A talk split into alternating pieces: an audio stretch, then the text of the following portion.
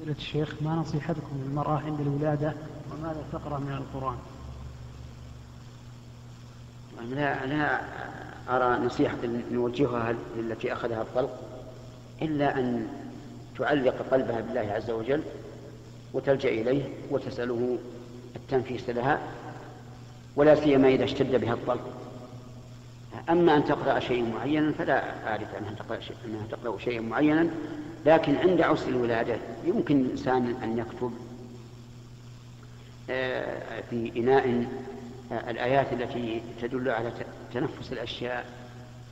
مثل إذا زلزلت الأرض زلزالها وأخرجت الأرض أثقالها ومثل قوله تعالى الله يعلم ما تحمل كل أنثى وما تغيض الأرحام وما تزداد ومثل قوله تعالى وما تخرج مثل امرأة من أكمامها وما تحمل من أنثى ولا تطاول إلا بعلمه وما أشبه ذلك. وتسقى إياها ويمسح ما حول ما, يعني أسفل بطنها هذا يسهل الولادة